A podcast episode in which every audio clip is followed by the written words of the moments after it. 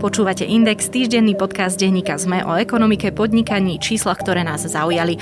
Moje meno je Nikola Bajanová a v tejto epizóde si predstavíme rebríčky najväčších zamestnávateľských personálnych agentúr a pozrieme sa bližšie aj na pracovný trh a nové výzvy, ktorým čelí.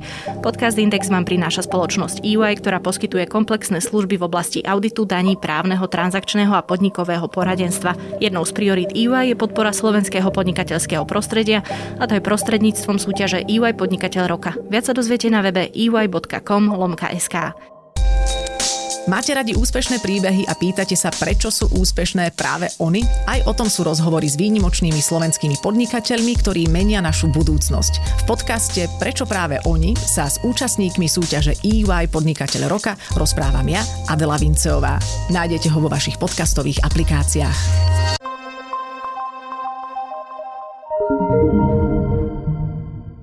Nebudem ďalej zdržovať, pretože to je veľmi rozsiahla téma a tak predstavím našich, alebo teda mojich hostí, ľudí, s ktorými sa budem rozprávať. Je to Michaela Terenzány, šéf-redaktorka The Slovak Spectator a takisto vydavateľ The Slovak Spectator Jan Palo. Poďme teda rovno na tie rebríčky. Janko, toto je už asi tretí alebo štvrtý krát, čo sa stretávame pri najrôznejších rebríčkoch. Hlavne riešime právnické advokátske kancelárie, čakajú nás ešte developery a teraz sa ideme rozprávať o tých personálnych, zamestnávateľských, ja to možno, že aj trošku pletiem, ale všetkých takýchto možných agentúrach. Čiže aký rebríček ste to teraz pripravili? Možno, možno na začiatok presne si môžeme povedať ten rozdiel medzi tými jednotlivými skupinami agentúr, ktoré pôsobia na trhu. Môžeme ich tak globálne nazvať, že sú to pracovné agentúry, ktoré získavajú pre firmy zamestnancov. Prvý druh, a čo sa asi najčastejšie ľudia s tým stretávajú, to sú personálne agentúry, kedy dostanú oni zadanie od klienta, že potrebujú nájsť takéhoto človeka, prejde výber a dodajú človeka pre klienta. Druhý formát je, že klient si nechce zobrať ako keby k sebe do kmeňa zamestnanca, chce ho len leasingovať, čiže si ho len ako keby požičiavať od tej agentúry. To sú už potom agentúry dočasného zamestnávania, ktoré hľadajú na určité pozície ľudí, ale ktorí oficiálne pracujú pod tou samotnou agentúrou, ale v konečnom dôsledku pre konečného klienta zamestnávateľa. A to boli ako keby celkom ohrozené pozície aj v rámci pandémie, ale na druhej strane teraz ako keby je veľký dopyt po týchto ľuďoch. A potom treťou skupinou, ktorá ide úplne ako keby samostatnú líniu, to sú executive search firmy. To sú firmy, ktoré hľadajú špecialistov, ktoré hľadajú riaditeľov firiem.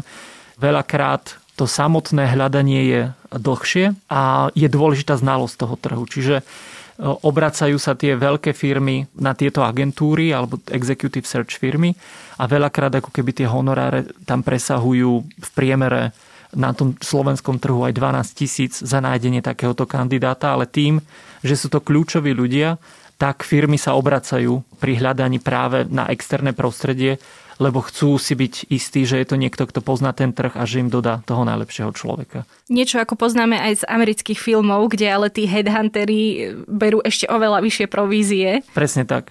S tým, že keď sa pozeráme na ten trh celkovo, bolo to náročné obdobie, práve možno prekvapujúco tie oblasti okolo tých riaditeľských pozícií nezažili až taký prepad oproti klasickému rekrutmentu. Tam, keď sme sa pozerali na čísla, zatiaľ čo minulý rok tých najväčších 10 agentúr personálnych obsadilo 3600 pozícií, tento rok to bolo 1700, čiže pomerne veľký, veľký prepad e, v rámci toho trhu. Zároveň ako keby, čo máme informácie od agentúr a vidíme to aj na číslach v počte zamestnancov, nedochádzalo k nejakému veľkému prepušťaniu kmeňových zamestnancov, ktorí sa starajú o to, aby robili nábory, aby pripravovali zmluvy a všetko toto. Práve kvôli tomu, že chceli byť pripravení na to, že keď pominie pandémia, tak určite ten trh sa zase rozhýbe a určite budú hľadať nové veci. Keď sa pozrieme na tie konkrétne kategórie, tak v rámci personálnych e, agentúr tou úplne najväčšou bola medzinárodná spoločnosť Manpower Group, ktorá spravila spolu aj vyše 1200 pozícií e, našla. Ešte pri obsadzovaní pozícií sa rozdeľuje to, že či sú to pozície, ktoré sú tzv. white collars, to znamená tí, ktorí robia väčšinou v kanceláriách, alebo sú to blue collars, čiže to sa jedná o robotnícke pozície. Čiže z tohto pohľadu ten Manpower obsadil 933 pozícií robotníckých, takže ako keby bol veľmi silný aj v tejto oblasti. V rámci toho trhu dvojkou je Grafton. Tam došlo k pomerne veľkej akvizícii, kedy Grafton v minulom roku a v tomto roku ukončená akvizícia zobral pod seba spoločnosť Work Service Group, takže aj, aj ten náraz toho Graftonu je vidno aj v rámci rebríčku.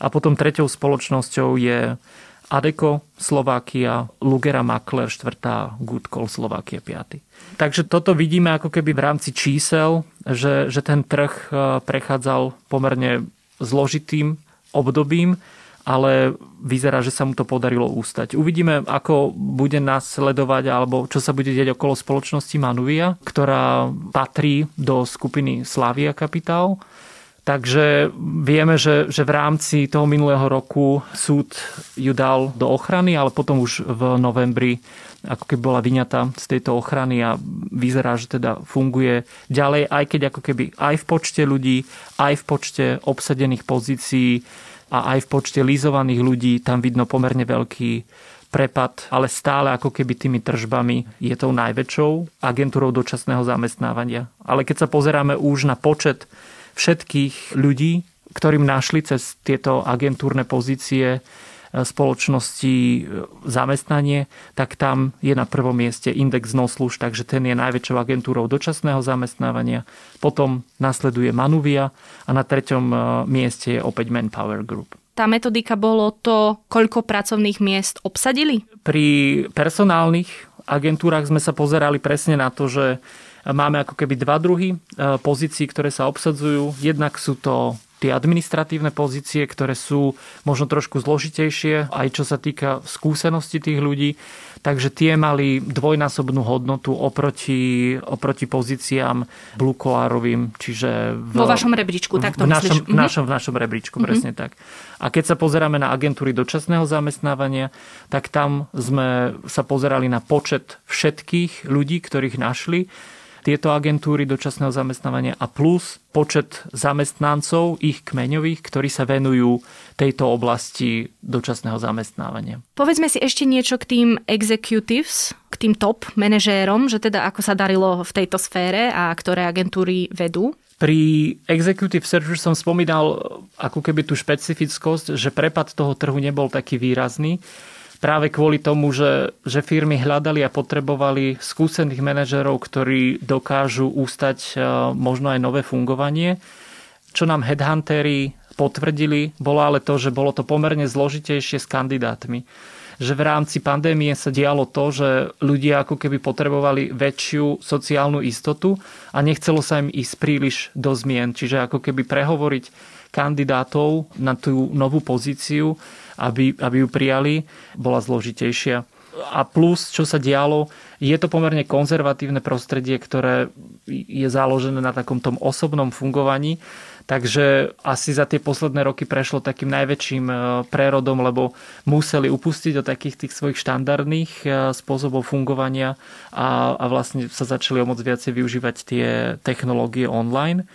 Tam najväčšou spoločnosťou je skupina Amrob Jenevine, e, ktorá v minulom roku obsadila 85 takýchto vysokých pozícií. Čiže hovoríme väčšinou o pozíciách riaditeľov, vo veľkých spoločnostiach možno aj riaditeľov divízií, alebo potom hovoríme o špecialistoch. Čiže tieto firmy poznajú ten trh, vedia povedať, že OK, hľadáte takéhoto človeka, toto sú približne ľudia, ktorí sa na to hodia. Čiže aj ten spôsob fungovania je trošku iný ako pri klasickom rekrutmente. Tam už veľakrát tá firma Executive Search dostáva prvú časť provízie už len ako keby pri zadaní a pri predstavení takej analýzy toho trhu, že, že kto sú približne vhodní kandidáti. Potom druhú splátku obyčajne dostáva, keď predstaví shortlist a tretiu splátku keď uh, už uh, ten kandidát podpíše tú zmluvu alebo keď je ten kontrakt uzavretý. Čiže pri tých uh, vysokých pozíciách tie odmeny môžu byť pokojne aj na 25 tisíc. Čiže keď mne alebo hoci komu zavolá niekto z Amrob Yenevine, tak mám byť rada? Môžeš cítiť zodpovednosť po tomu, že, že áno, že, že si asi expert v určitej oblasti. Mm-hmm a vytipovali si ťa, lebo potrebujú práve tvoje skúsenosti a namiešané ako keby všetko to, čo máš v rámci tej svojej pracovnej kariéry pre nejakého konkrétneho klienta. Ďalšími spoločnosťami, ktoré v rámci rebríčka idú postupne za sebou, tak to je Menkina and Partners, Arthur Hunt, Headscout a spoločnosť Personality. Mm-hmm. Koľko vlastne takýchto agentúr na Slovensku funguje? Je to tam prehnanie veľa na to, že toto nie je až taký veľký pracovný trh, alebo tak akurát?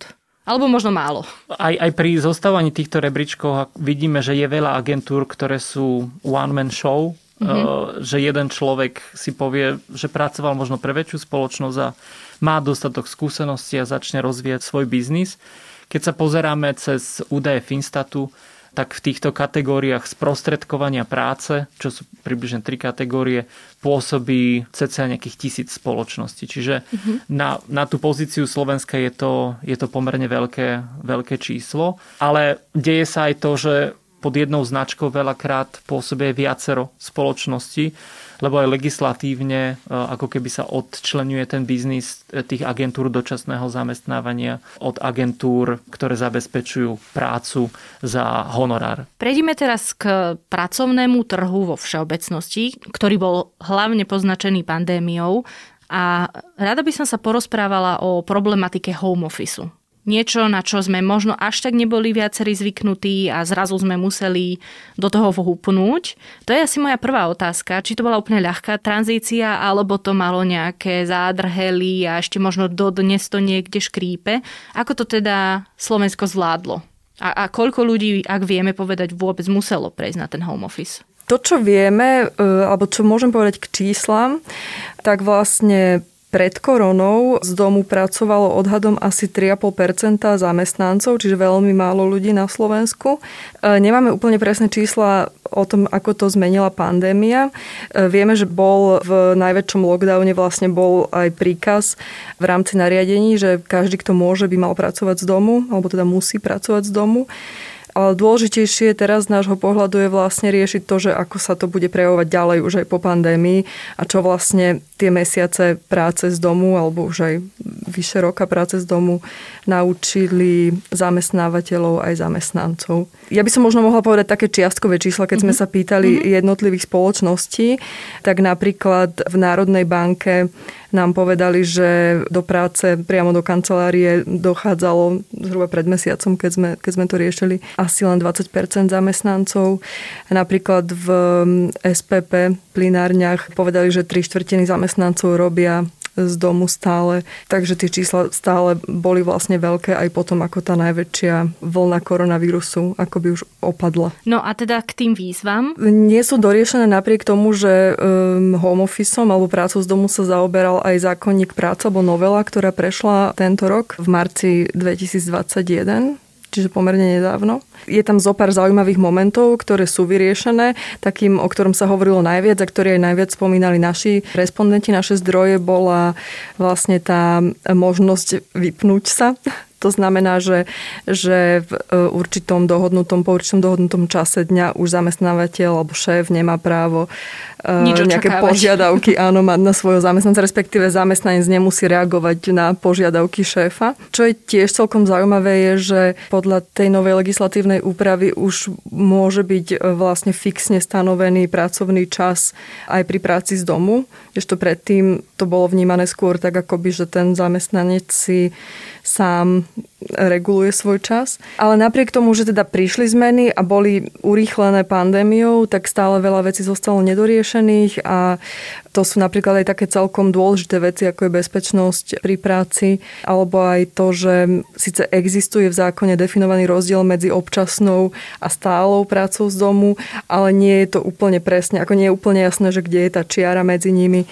Takže právnici aj HR experti, s ktorými sme sa rozprávali, tam vidia stále veľký priestor na to, že čo ešte by sa dalo vlastne vylepšiť, aby aj ten legislatívny rámec e, bol dostatočný. Ja sa pristavím pri tom práve vypnúť sa. Uh-huh. My z nášho povolania to nepoznáme. My jednoducho musíme pracovať, e, kedy sa dejú veci a náš zamestnávateľ jednoducho má úplné právo od nás očakávať čokoľvek, kedykoľvek. Za normálnych okolností Je toto nejako dodržiavané na Slovensku? Vieme, akože asi to nevieme teraz ešte povedať, keďže to je aj pomerne čerstvá vec a nemám ani pocit, že by sa okolo toho robila nejaká poriadna osveta. Možno veľa ľudí o tom ešte ani poriadne nepočulo.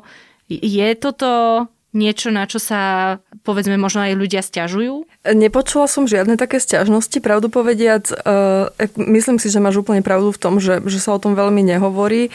Je pravda aj to, že vlastne z nášho pohľadu novinárskeho sa veľmi ťažko vžívalo do, do, tohto, do tohto celého nastavenia, že, že ako vlastne by to malo v praxi fungovať. Ale čo vieme vlastne od, od zdrojov, od, od, od ľudí z, z rôznych oblastí biznisu, ale aj z verejného sektora, je, že to bola vlastne taká najväčšia výzva, keď sa tak vlastne zrazu prešlo na prácu z domu po príchode koronavírusu, že ako zladiť prácu so životom, ako, ako zladiť vlastne voľný čas s pracovným časom, že mnoho ľudí, ktorí vlastne predtým nemali žiadne skúsenosti s prácou z domu, s tým mali veľký problém, obzvlášť ešte ak náhodou teda mali doma deti, s ktorými sa bolo treba učiť a ktoré nechodili do školy ale aj bez ohľadu na nejaké takéto ďalšie vplyvy, vlastne ten pocit, že zrazu človek sedí doma a má si nejako sám zadeliť čas, asi nie každý úplne zvládal.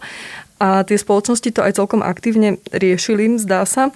Organizovali semináre Work-Life Balance, teda rovnováha medzi prácou a, a, a životom.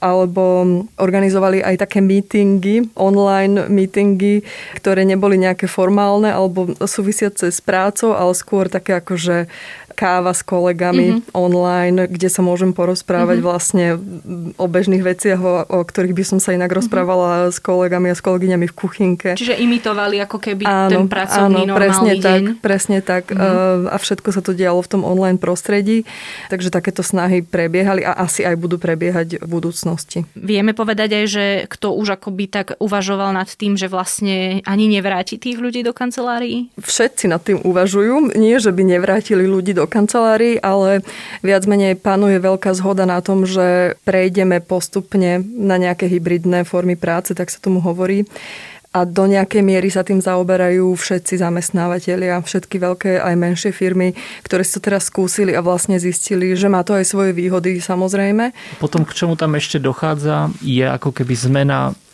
rozsadenia tých ľudí. Mm-hmm. Že to nám potvrdili aj developeri že kým predtým tá hustota tých ľudí bola väčšia, pandémiou došlo k tomu, že sa skresalo a je, je ako polovičná hustota ľudí v kanceláriách a pozície, ktoré budú veľmi prechádzať na home office sú hlavne také tie, že človek sa musí sústrediť na nejakú činnosť, nepotrebuje tam interakciu a tieto pozície budú, budú sa robiť z domu hlavne. Prípadne teda je to aj tak, že hybridná práca vlastne bude znamenať, že akoby jeden zamestnanec alebo zamestnankyňa bude robiť takéto hlbavejšie činnosti, ktoré vlastne vyžadujú sústredenie skôr z domu a potom na nejaké dva, možno tri dní príde do ofisu, kde si vybaví meetingy a vlastne všetky veci, ktoré vyžadujú interakciu.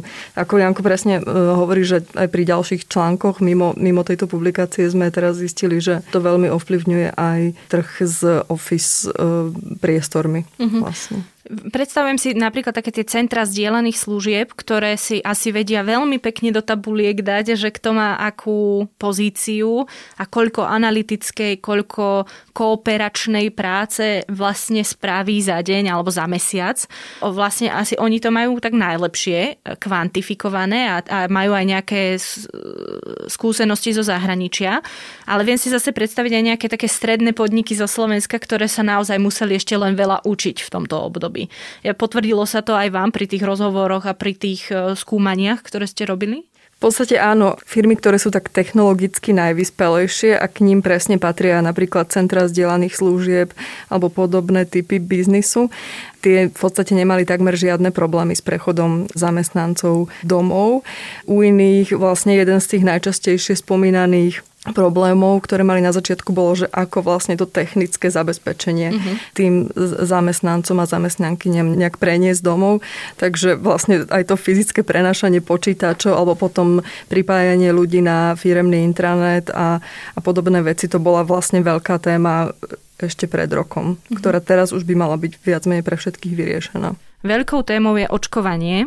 Ako majú toto vyriešené zamestnávateľia? Sú určite takí, ktorí to vyžadujú, sú určite takí, alebo teda chceli by to vyžadovať a určite sú takí, ktorým to je aj možno jedno. Čiže ak, aké prístupy majú zamestnávateľia a čo môžu vlastne od svojich zamestnancov, zamestnankyň žiadať? No, jednoduchá odpoveď je, že nič momentálne, hlavne preto, Pretože lebo... očkovanie nie je povinné? Áno, presne tak, očkovanie nie je povinné, tým pádom údaj o očkovaní je vlastne môj súkromný údaj, ktorý je chránený v rámci GDPR smernice. A vystáva tam v podstate veľmi podobný problém, ako keď sme riešili ešte na jeseň, že či môže zamestnávateľ odo mňa vyžadovať výsledok negatívneho testu. Tak vlastne tam sú také dve roviny a jedna je to, že či ma môže nútiť dať sa otestovať napríklad aj proti mojej vôli. A druhá vec je, či keď už ten test mám, či môžu odo mňa pýtať ten papier o tom, že ten test mám. Takže v tomto vlastne je to veľmi podobné očkovanie s testovaním. Ale existujú akoby také dva výklady, s ktorými sme sa my stretli, keď sme písali článok. Je pravda, že právnici boli veľmi opatrní vo vyjadreniach k tomuto, lebo, lebo v podstate ten právny rámec neúplne existuje zatiaľ. Mm-hmm. A teda tie dva výklady sa týkajú toho, že na jednej strane máme e, ochranu súkromia, ktorú som popísala predtým, a na druhej strane máme e, povinnosť toho zamestnávateľa vytvoriť bezpečné prostredie pre všetkých svojich e, zamestnancov. Plus ochrániť svoj biznis. Aj svoj biznis, samozrejme, ale keď to berieme akoby tá, že ochrana mm-hmm. zdravia ľudí mm-hmm. by mohol byť akoby nadradený princíp nad ochranou súkromia jednotlivca, tak vlastne toto je asi zhruba tá dilema, v ktorej sa nachádzame, mm-hmm. ale nie je doriešená. Nie je doriešená. Veľa, veľa podobných právnych dilem existuje. Áno, áno. Vlastne to je základná, asi najzákladnejšia právna dilema, akú poznáme. Súkromie alebo bezpečnosť. Presne tak, presne tak. Ja som vlastne čítala aj o takých prípadoch, niekde v USA sa zamestnávateľ zjavne snažil akoby motivovať zamestnancov, aby sami povedali za odmenu, mm-hmm. že, že dajte nám vedieť, že ste zaočkovaní a my vám dáme dáme, ja neviem, poukážku na 100 dolárov mm-hmm. minúť, neviem kde. Dobre, ale aby som to zhrnula, v podstate zamestnávateľ dnes nemôže nič. Tak to vychádza, áno. OK. Ja teda vychádzam z toho presvedčenia, že som za očkovanie a preto by som bola rada, keby boli zaočkovaní všetci, ale e, viem si veľmi dobre predstaviť tú štruktúru obyvateľstva, veď to vidíme aj teraz, koľko ľudí ešte je v čakárni a čo sa bude diať možno o nejaké dva týždne.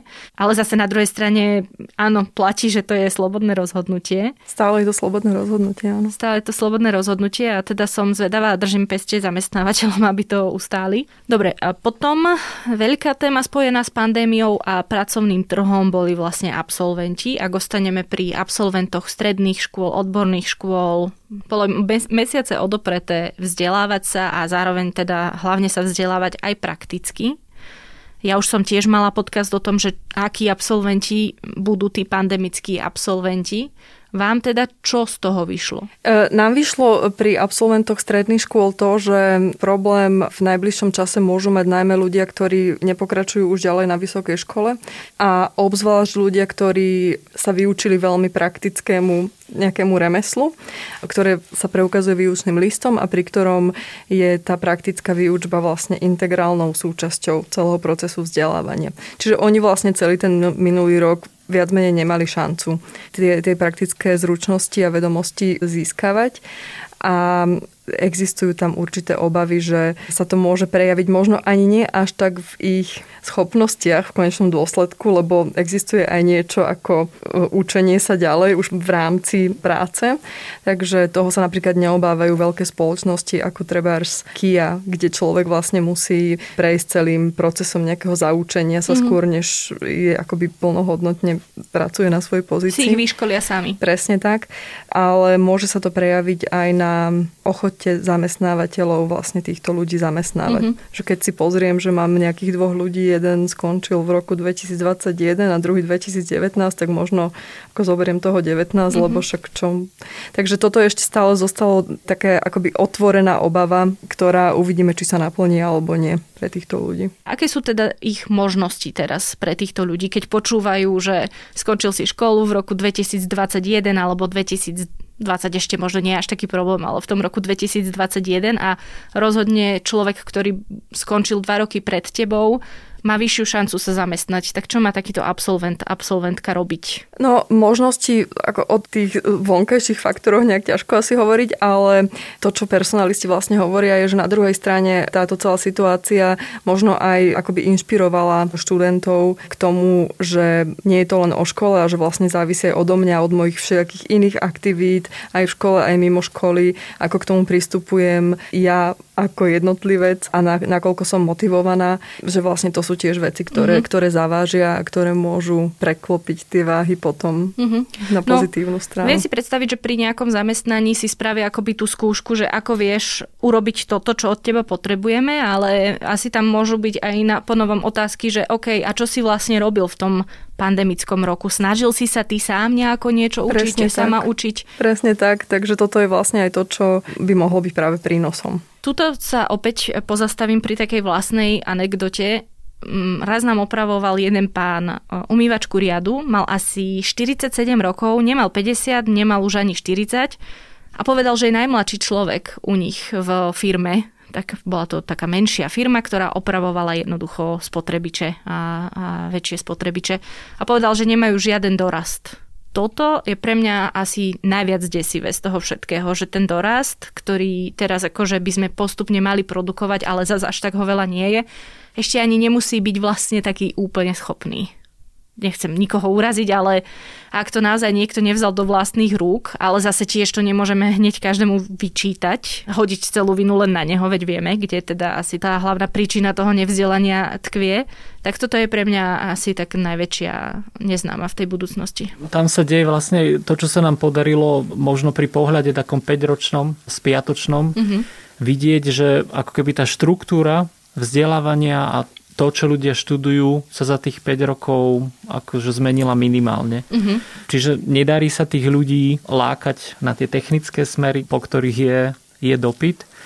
Dokonca, keď sa bavíme zase o stredoškolákoch, tak čo je tam celkom alarmujúce, že počet ľudí, ktorí študujú na rôznych zdravotníckých školách a ako keby už teraz počúvame, že, že je nedostatok ľudí, tak e, tam sme videli pokles vo všetkých krajoch. Je to približne o 1 percentuálny bod, čiže obyčajne to bolo okolo tých 5% študentov, že študovalo na tých skoro v každom regióne, čo sa týka oblasti zdravotnej starostlivosti a to pokleslo o 1%.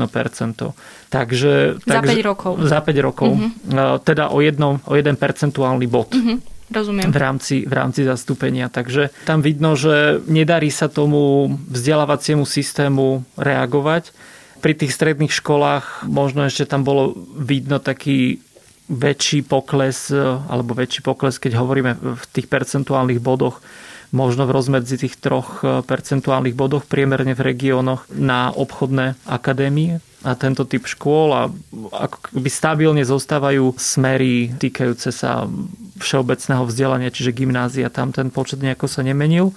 Čo je možno zaujímavé ešte pri týchto číslach e, povedať, že v rámci stredných škôl vo všetkých regiónoch za tých posledných 5 rokov došlo k poklesu e, študentov.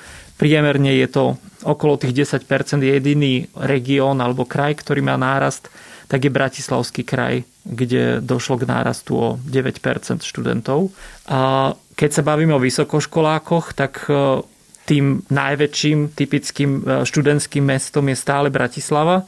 Kým pred 5 rokmi tam študovalo viac ako 50 tisíc ľudí, teraz je to okolo 46 tisíc ľudí, čiže ten pokles je 8-percentný. Zaujímavý je pokles hlavne v Nitre a Banskej Bystrici, kde došlo až k viacej ako 20-percentnému poklesu. Čiže môže sa stať, že kedysi ako keby tý poradie tých študentských miest bolo, že najväčšie Bratislava, druhé Košice a tretia Nitra, ale Nitra je už pomerne blízko k Žiline a môže sa stať, ak by ten pokles pokračoval aj ďalej, že tá Nitra ako keby stratí tú pozíciu silného študentského mesta.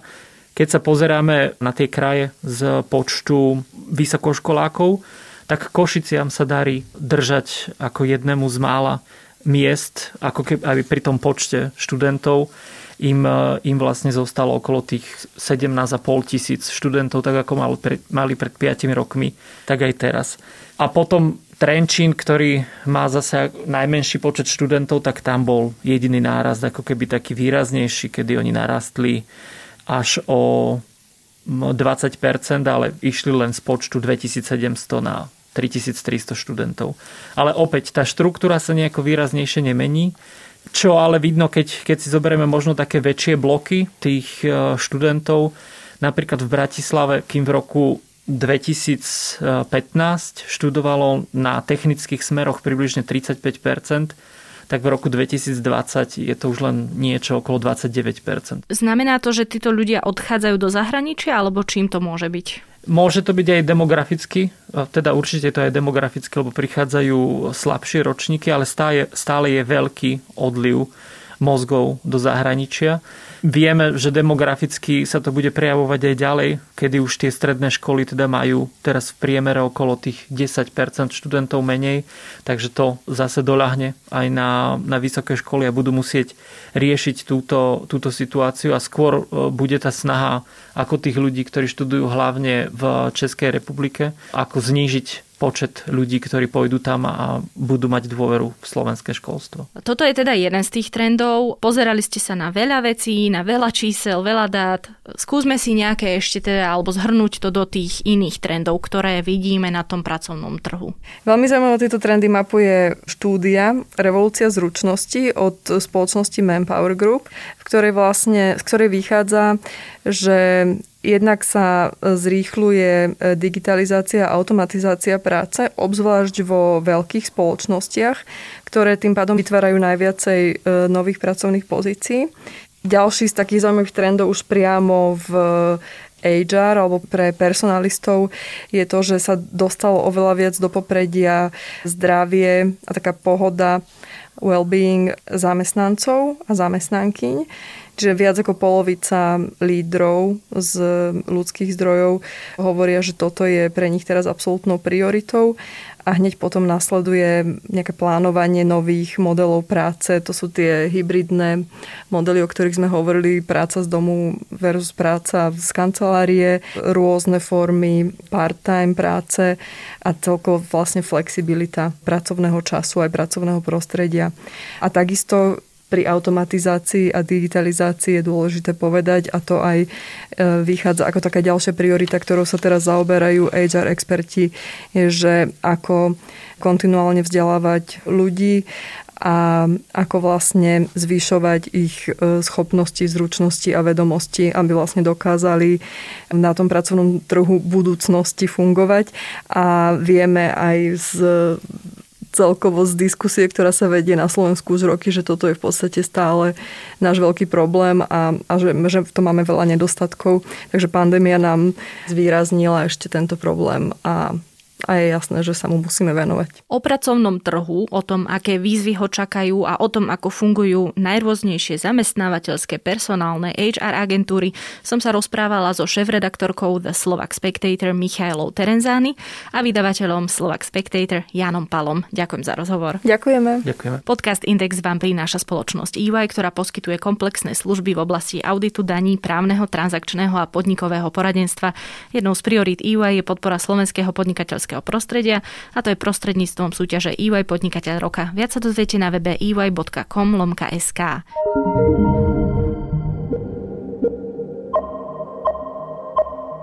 To je na tentokrát všetko. Počúvali ste Index, ekonomický podcast denníka ZME. Ak mi chcete poslať pripomienku, nápad na tému či doplnenie, ozvite sa mi na nikola.bajanová.sme.sk. Podcast Index môžete vo svojich podcastových aplikáciách, ktoré to umožňujú, aj ohodnotiť. Ak to chce, môže sa pridať aj do nášho podcastového klubu na Facebooku. Ďakujeme, že nás počúvate. Vypočujte si rozhovory s úspešnými slovenskými podnikateľmi a ich príbehy, ako sa nimi stali. S účastníkmi súťaže EY Podnikateľ roka sa rozprávam ja, Adela Vinceová. Podcast Prečo práve oni vám prináša spoločnosť EY.